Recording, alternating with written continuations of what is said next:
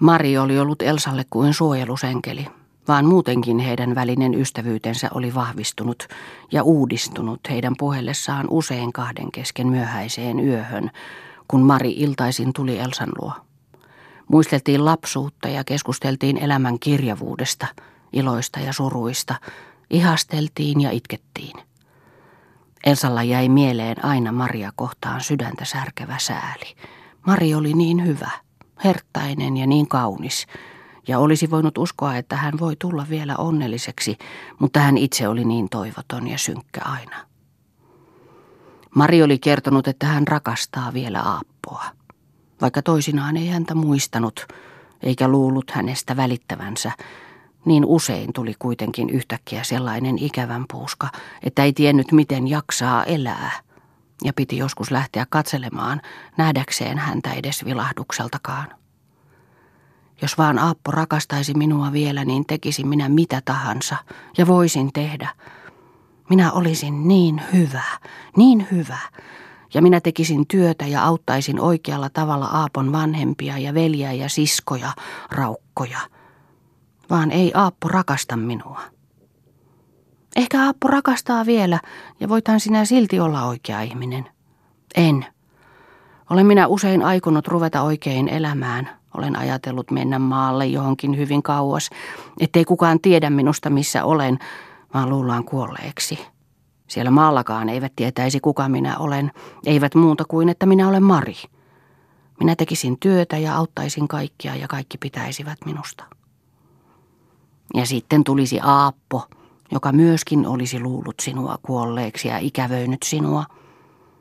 Niin minä olenkin ajatellut, että Aappo tulisi siihen.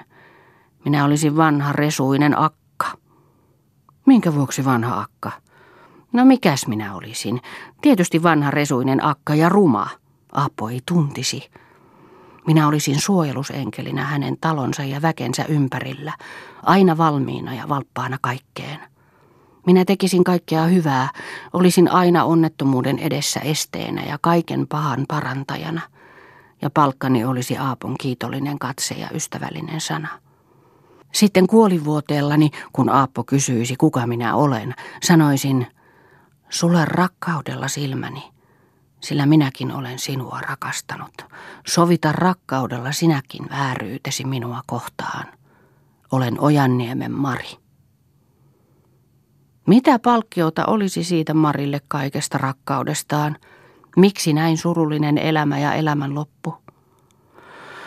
Minusta se olisi kaunis ja olisin onnellinen, jos niin elämäni päättyisi. Ei Elsa jaksanut sitä sulattaa. Hän jäi kuin jäikin itkemään ja säälimään, ja itkustaan selkeni toivomaan ja uskomaan, että Aappo rakastaa vielä Mariaa ja ottaa hänet omakseen. Ja Elsa uskoi tämän valeen tapahtuvan, kun Aappo kuului joutuvan pian papiksi. Ja niin usein kuin Mari hävitti surullisilla kertomuksillaan tämän Elsan toivon, rakensi hän sen uudelleen ja entistä ehompana. Vaan Mari repi sen sitten rikki katoamalla tietymättömiin, jättäen ikävään ja kaipaukseen Elsan, ihmettelemään ja huolehtimaan Viionlesken ja Liisan. Mari oli lähtenyt eräänä päivänä Liisan luota sanoen menevänsä vähän asioilleen, vaan sille tielle oli hän jäänyt. Liisa oli tavannut sitten hänet muutamia päiviä sen jälkeen, jolloin Mari oli kertonut hypänneensä hakemassa huonetta Vimparin joukolle ja saaneensa kontinkankaan luona muutamalla pellolla jonkun hökkelin, jonne Vimpari oli joukkoineen muuttanut. Mari oli aikonut tulla taas Liisan luo ja ruveta työhön, vaan ei ollut kuulunut eikä näkynyt.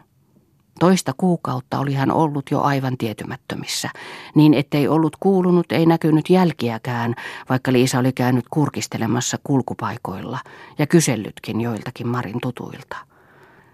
Kuta pitemmälle aika kului, sitä enemmän ihmettelivät Viionleski ja Liisa, vaan Elsa varmistui luulossaan, että Mari oli mennyt maalle.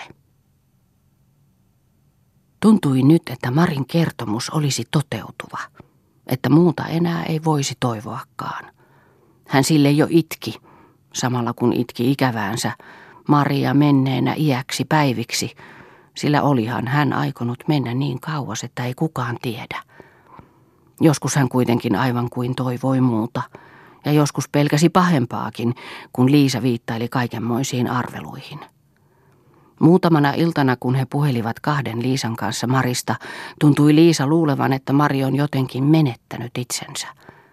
Ja tähän takertuivat Elsan ajatukset kiinni kuin tositapaukseen. Mari puheli sellaisesta usein hyvin kylmällä välinpitämättömyydellä, sanoi Liisa. Ja sitä mietti sitten Elsa koko illan niin, että kun äiti puhui hänelle jotakin, niin piti Elsan miettimällä miettiä, mitä se olikaan, eikä hän tahtonut mitenkään ymmärtää yksinkertaisinta kysymystä. Ja kun levolle astuessa tuli puhallettiin sammuksiin, tuli yhä selvemmin mieleen kauhistava ajatus. Puolikuun heikko valo heijastui ulkoa kuuraisten ikkunain läpi, jotta huoneessa oli himmeä hämärä. Pakkanen jyski ulkona.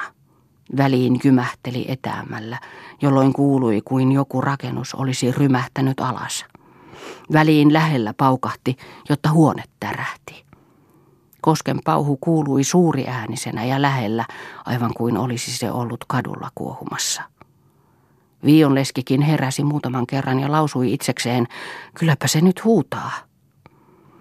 Tuntui kamalalle, aivan kuin jotakin kauhistavaa olisi tapahtumassa. Hän nousi katsomaan lasta. Se nukkui rauhallisesti, mikä rauhoitti häntäkin, niin että pääsi jonkun hetken perästä taas uneen.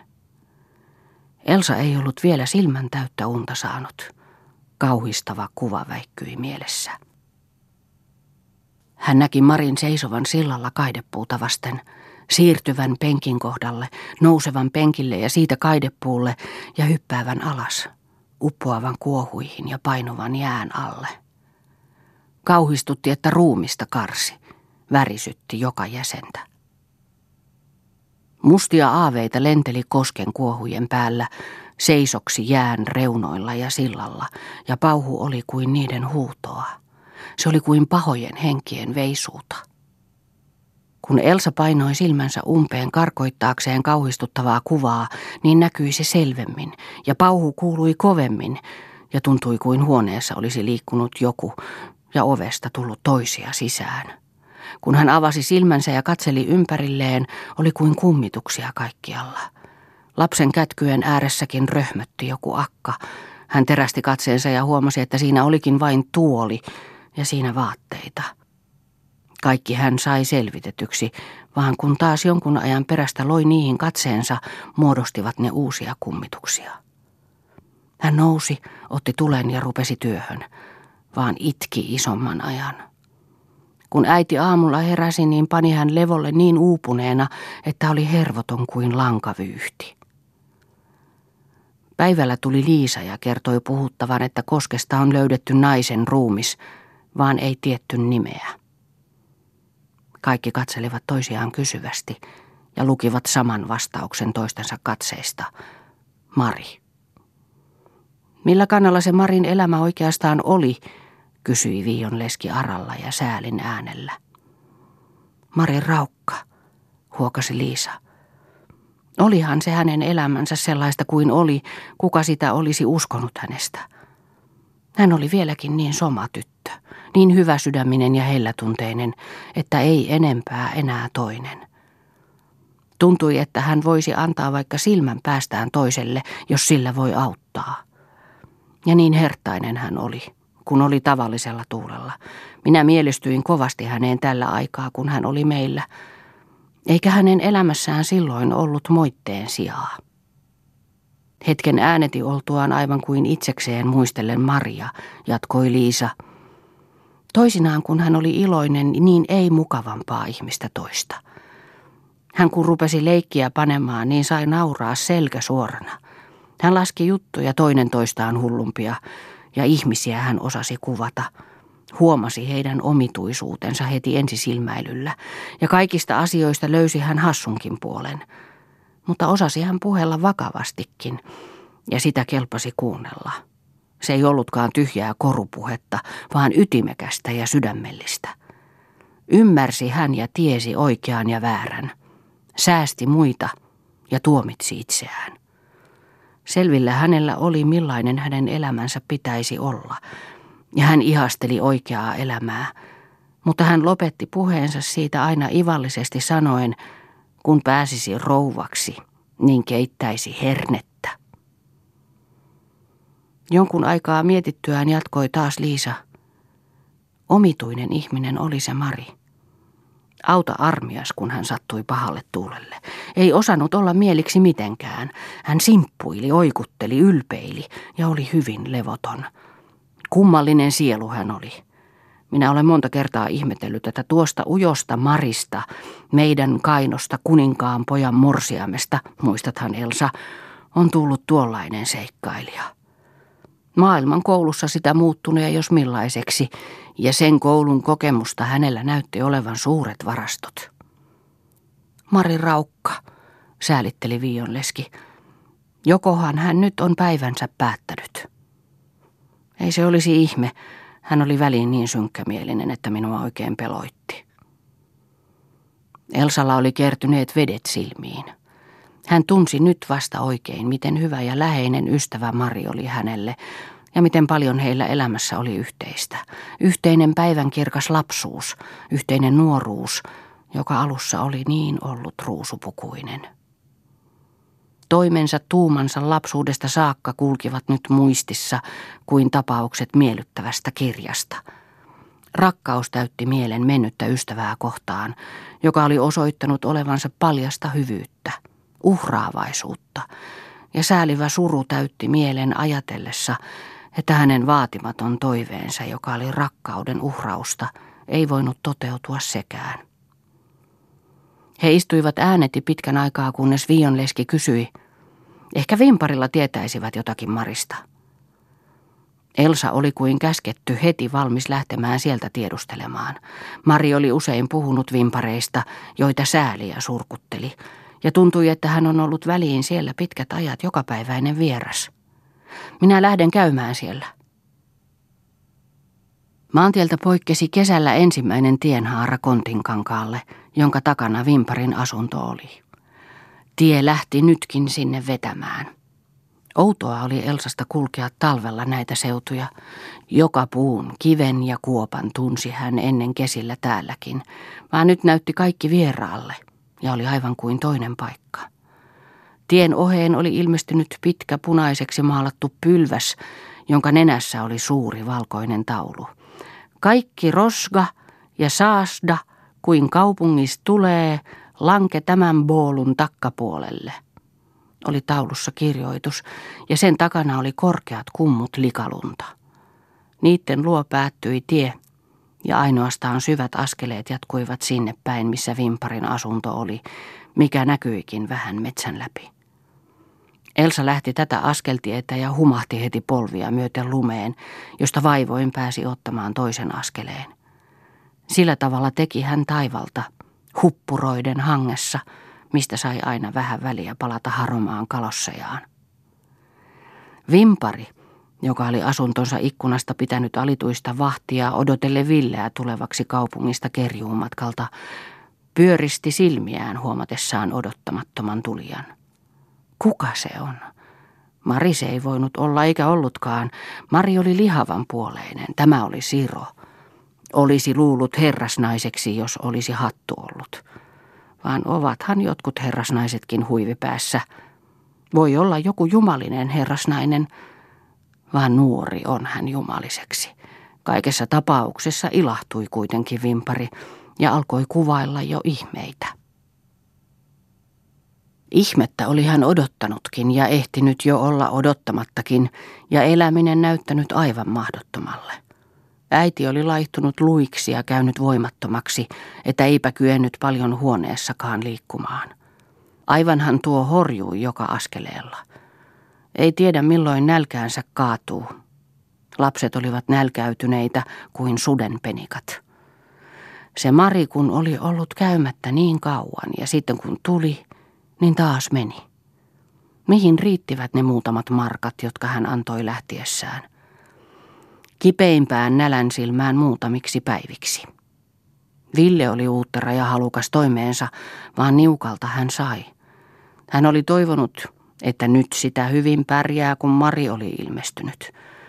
Marin anneilla olisivat hyvin tulleet toimeen siihen asti, kun hän pääsee sepelin hakkuuseen, jota kuuluvat hommaavan köyhille työksi ja ansioksi. Sitten eläisivät herroiksi. Mutta se nyt kävi sen Marinkin niin kuin kävi. Ja silloin se elämäkin musteni. Annappas olla, mitä nyt tämä oli. Ja Vimpari ehti varmistuttaa itseään muistelemalla kaikki ihmeet, jotka olivat tapahtuneet. Viimeinen niistä oli se, että Kristiina, heidän tyttärensä, haettiin lastenkotiin. Se oli Marin toimia. Oli hän arvannut sitten, eikä ollut siitä hyvillään, kun Kristiina oli kyennyt kerjäämään jo ja hankkimaan elatusta. Mutta toisekseen arveli hän siitäkin, että ei tiedä miksi hyväksi on sekin.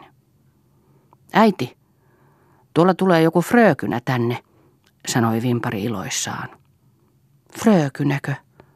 Niin, mamselli, mikä tuo lie. Sievä ja kaunis on.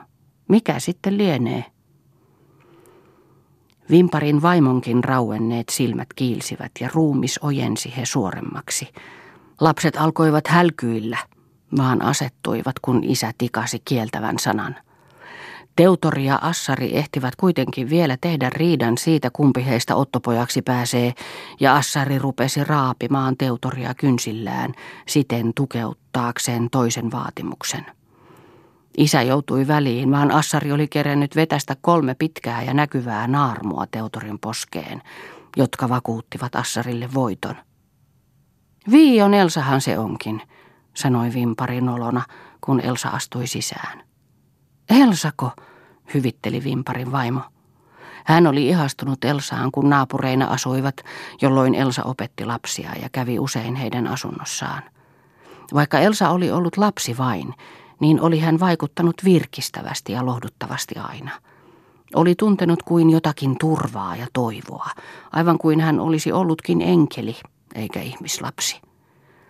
Pitkät vuodet oli nyt kulunut, että ei ollut häntä nähnyt. Teitä en ole nähnyt Herran vuosiin. Olette aikaistunut. Vaan niin kaunis olette, puheli Vimparin vaimo, pidellen Elsan kättä omassaan ja katsellen Elsaa silmiin ihastuneena. Käykää johonkin istumaan, vaikka ei hän ole juuri istuinpaikkaa. Istukaa tähän vuoteen laidalle. Omituiselle tuntui Elsasta.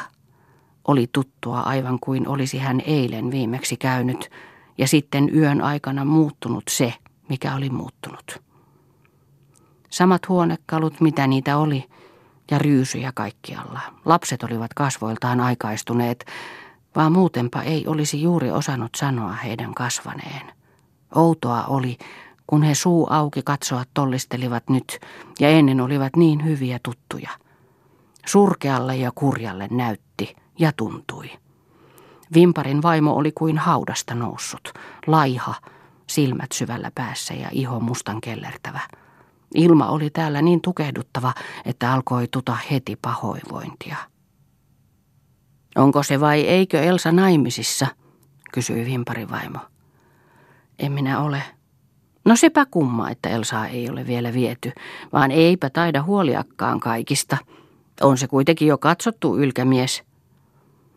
Mitä sinä tinkaat toisten asioita, murahti Vimpari. Samahan se sinulle on, naivatko toiset vai palavat. Ei suinkaan se sinua hyövää. Ei sen vuoksi, vaan ainahan sitä on halukas kuulemaan, sanoi vaimo ja rupesi sitten kyselemään Elsan äitiä, miten hän jaksaa, mitä tekee ja tuumii ja siitä puheltua kysyi, onko Elsa nähnyt nykyisin aappoa, selittäen, että ei ole kuullut hänestä kaualle aikaa mitään. Joka päiväkö sinun pitäisi saada vereksiä tietoja, sanoi Vimpari. Tiedät hän, että hän on hyvässä tallessa ja papiksi lukea porottaa. Oliko Elsa kuuntelemassa, kysyi Vimparin vaimo, kun Aappo saarnasi, milloin se nyt olikaan isä.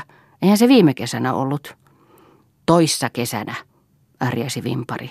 Etkö tuota nyt muista? Toissa kesänä se täällä saarnasi, vaan on se sitten saarnannut muualla maankirkoissa – Eikö tuo lie posmittanut jo jonkun puolikymmentä kertaa? Ja hyvästi se saarnaa. Kyllä se silloinkin, kun täällä saarnasi, maalasi ihmisen sydämen niin kuin se on. Minua oikein nauratti. Ja sitten kun se rupesi puhumaan kauniisti, niin se oli kaunista.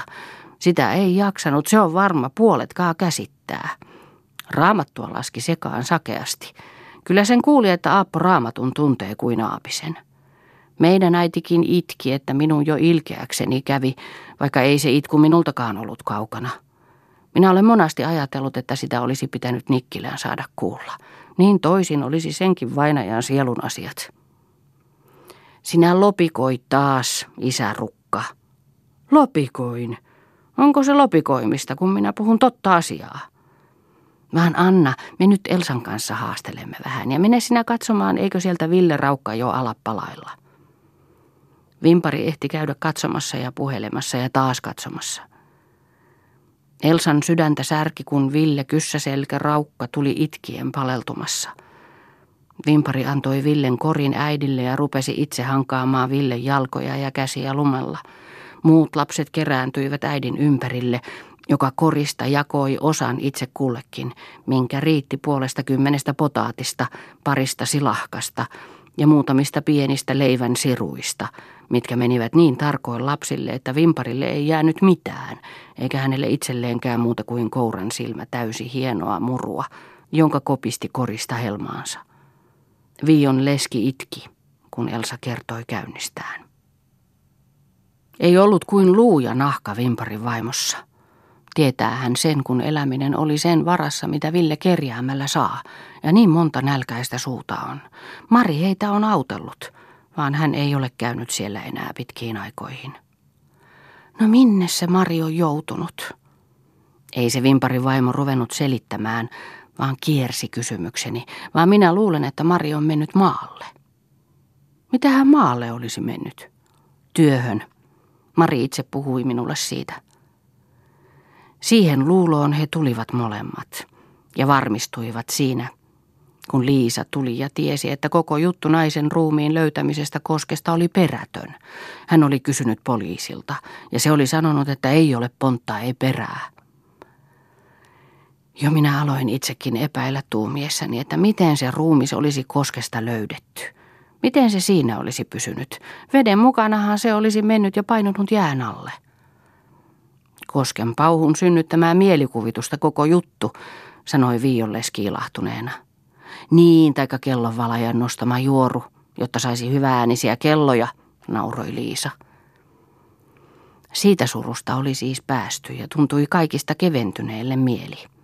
Mutta huoleksi kävi taas vimparin joukon sääliä ja surkua herättävä elämä.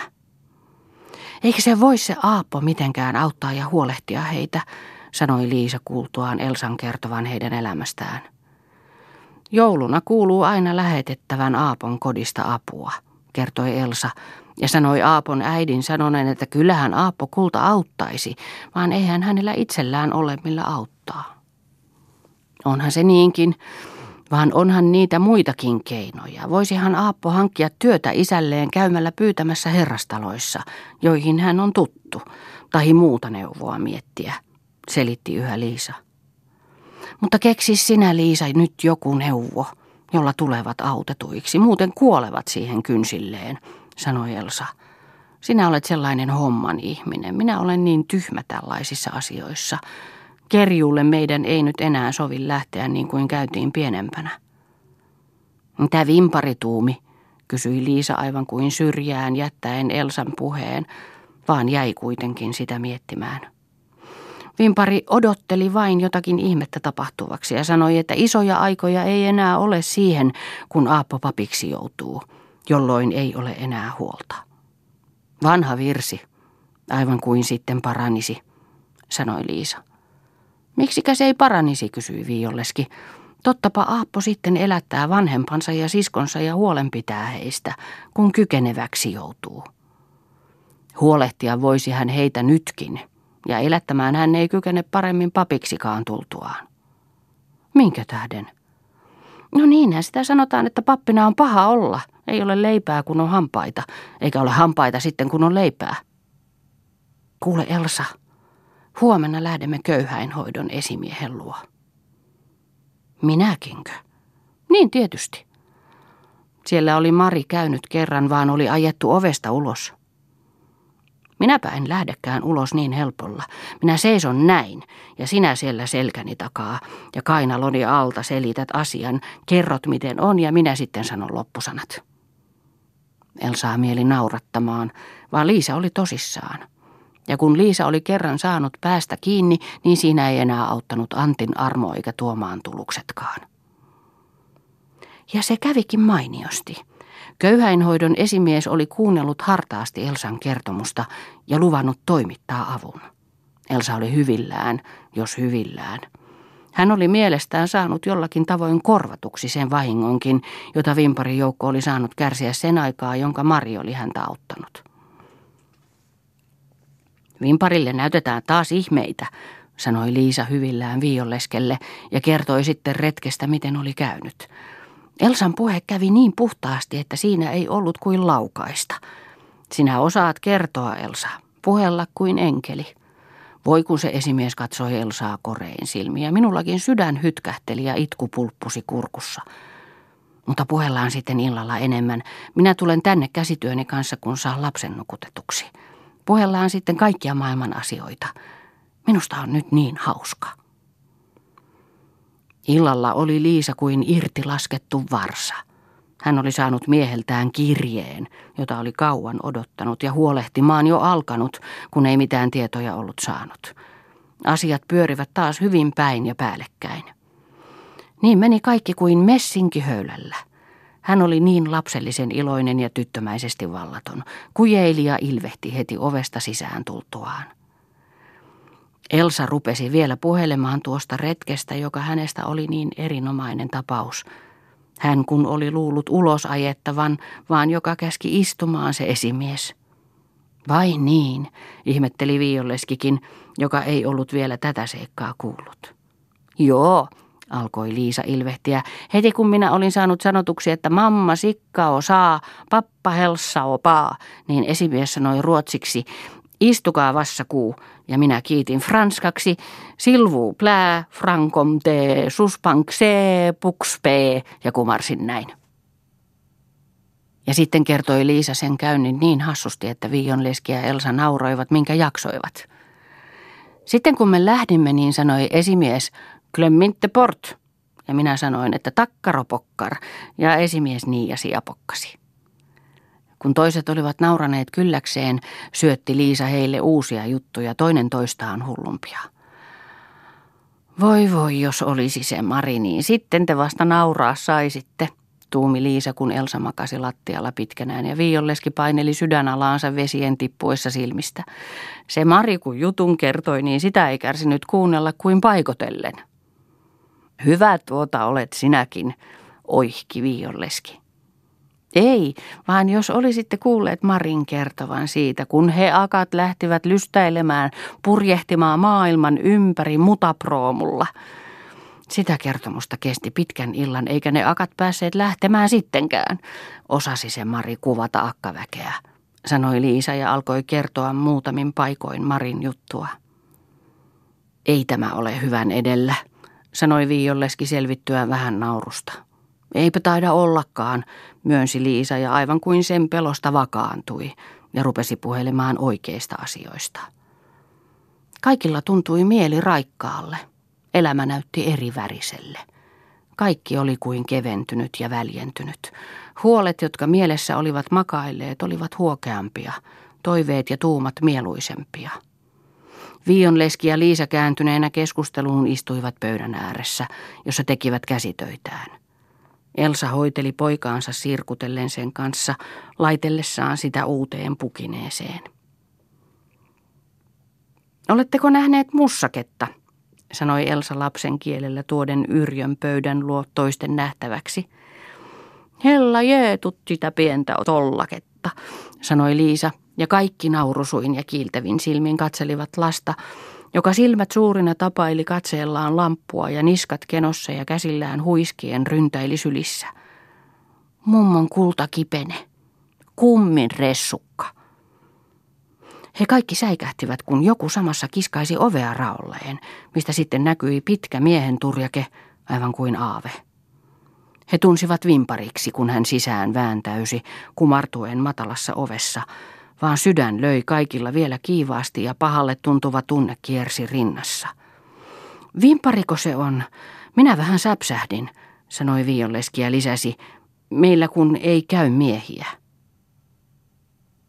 Minä sivun mennessäni ajattelin, että pistäänpä täällä nyt, sanoi vimpari laskien nuorassa roikkuvan suuren leipäpinkan lattialle ja katseli itselleen istuinta.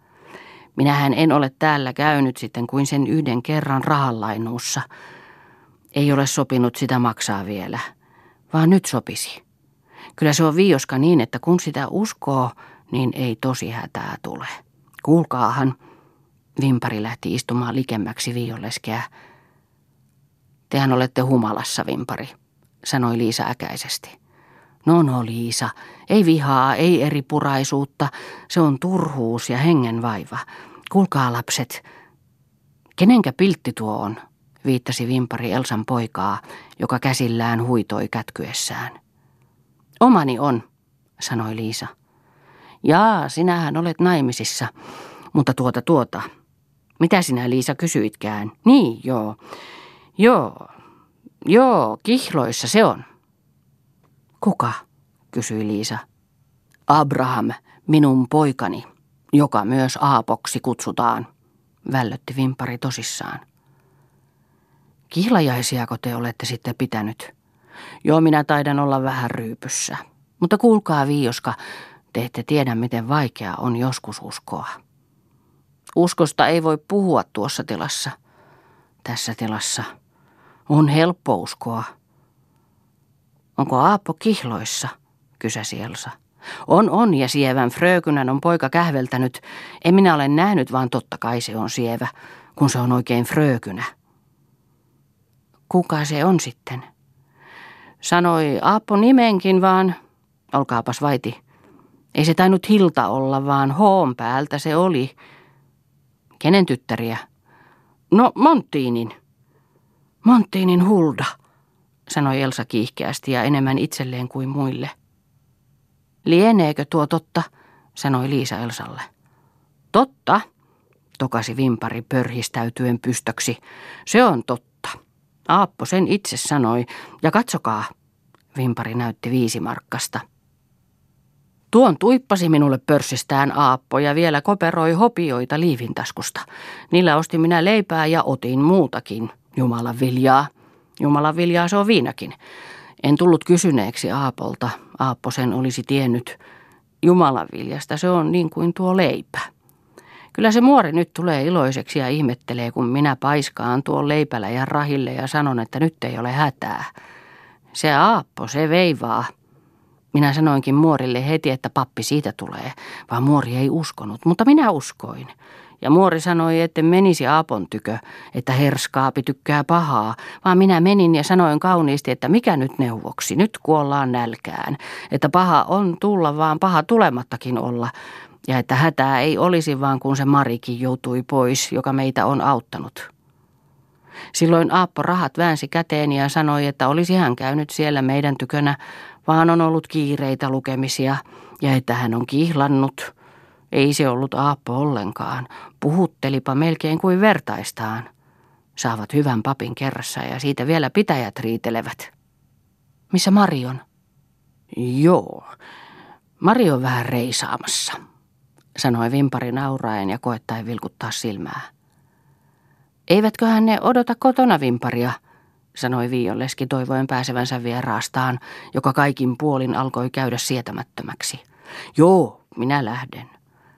Vaan hän kuitenkin puheli vielä paljon ja sekavaa, josta ei selvää saanut kuin hapuilemalla. Jotakin hän näytti tarkoittavan, että ei hän olisi pahana pitänyt, jos Aappo olisi nainut Marin, vaikka parempi oli kuitenkin oikea frökynä, joka on rikas ja oikea ihminen. Elkää jättäkö leipiänne, muistutettiin häntä, kun oli ovessa menossa. Minä otan palatessa. Ettekö mene kotia suoraan? Joo, minä menen. Ja otettuaan leipäpinkkansa lähti hän kompuroiden porstuassa, jättäen huoneeseen viinan ja ilkeän lian hajun. Se oli lystin loppu, sanoi Liisa katselle vuoroon viioleskeä vuoroon Elsaa, joka istui kädet helmassa ja tuijotti eteensä. Kukaan ei virkkanut enää sanaakaan, vaan istuivat äänettöminä ja alakuloisina tuijottaen lamppuun, jonka heikko ääninen kirinä, jota se piti palaessaan, kuului ainoana äänenä. Kotien mennessään Liisa näki Vimparin tulevan kaupungilta päin ja jäi varjopuolelle katua katsomaan poikkeaako Vimpari vielä viiolle. Mutta hän astua hoippasi keskikatua leipäpinkka olalla ja puheli itsekseen. Liisa katsoi häntä niin kauan kuin näki hänen kääntyvän maantielle päin. Maantielle tultua kaivoi Vimpari taskustaan pullon ja imi pari pitkää siemausta kurkistellen sitten pulloon ja puheellen jotakin sekavaa, että äiti Rukallekin pitää säästää Aapon kihlajaisia. Tarvitsee äiti, tekee hyvää ja voimistuttaa. Pantuaan pullon taskuunsa katseli hän leipäpinkkaa ja nauroi puheellen jotain lapsistaan, joiden nimiä mainitsi. Nostettuaan leipäpinkan olalleen lähti hän astua tarpomaan puheellen ja nauraen. Väliin pysähtyi ja horjui joka suunnalle ojennellen kättään ja lausuen sekavia sanoja. Väliin puheli hän sillä tavoin varjolleen, joka liikkui kuutamoista tietä hänen edellään, väliin jollekin riihen nurkalle tai aidanseipäälle. Aapon nimeä hän mainitsi suunaurussa. Sanansa kävivät sekavammiksi, niin että lopulta ei saanut muuta kuin Aapon esille ja senkin sekavasti. Hän horjui kahta puolta tietä ja käynti kävi yhä epävarmemmaksi, niin että kompastui viimein silmälleen. Siitä kun suurella vaivalla pääsi ryömysilleen ja kaikella varovaisuudella pystöön, niin lähti juoksu jalassa eteenpäin, kunnes taas puulasi päälleen.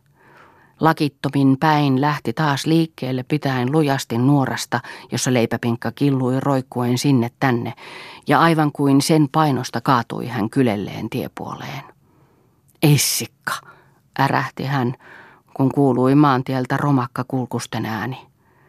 Hevonen katsoa pörhisti metsään arastellen ja kuski silmäsi sinne myös tarkkaavasti. Tien suun kohdalla näkyi metsässä jotakin liikkuvan, josta ei selvää saanut. Nainen reen perässä vetäysi pelonalaisena lähemmä kumppaniaan, joka turvaavasti puristi rakastettuaan vartalosta. Tuolla, Abe, oli jotakin. Mikä se oli? Oletko sinä Hulda Pelkuri, naurahti Abe. Lieneekö tuolla ollut mitään, vaan näin kuutamolla kuvastaa metsässä kaikki niin aavemaiselle, selitti nuori sulhanen. Kuski kiinnitti suitsia Hepo polki kiivaammin tietä ja kulkuset soivat kiihkeämmin. Vimpari istui pää rintaa vasten retkottaen ja alkoi sitten pyrkiä pystöön. Hän pääsi kulkemaan jonkun matkan ja kun näki valon pilkoittavan asuntonsa ikkunasta, ojensi hän kättään ja tapaili huutoa – Vimmastuneena ryntäsi hän vaajan takana olevalle törkylumitönkyrälle, vaan vyöryi siitä alas nurin niskoin ja makasi kuin taidoton jonkun aikaa. Alkoi sitten öristä ja nousi ryömysilleen haroen käsillään, kunnes tapasi lähellä olevan leipäpinkan, nousi varoen pystyyn, pääsi tienlaitaan, josta askeleet lähtivät asunnolle, astui polulle, tupsahti silmälleen syvälle hankeen ja jäi siihen leipäpinkka niskassa. Taas viinan uhri, alkoi Vimparista kertomus sanomalehdessä, jota luettiin viiolla kolmikannassa.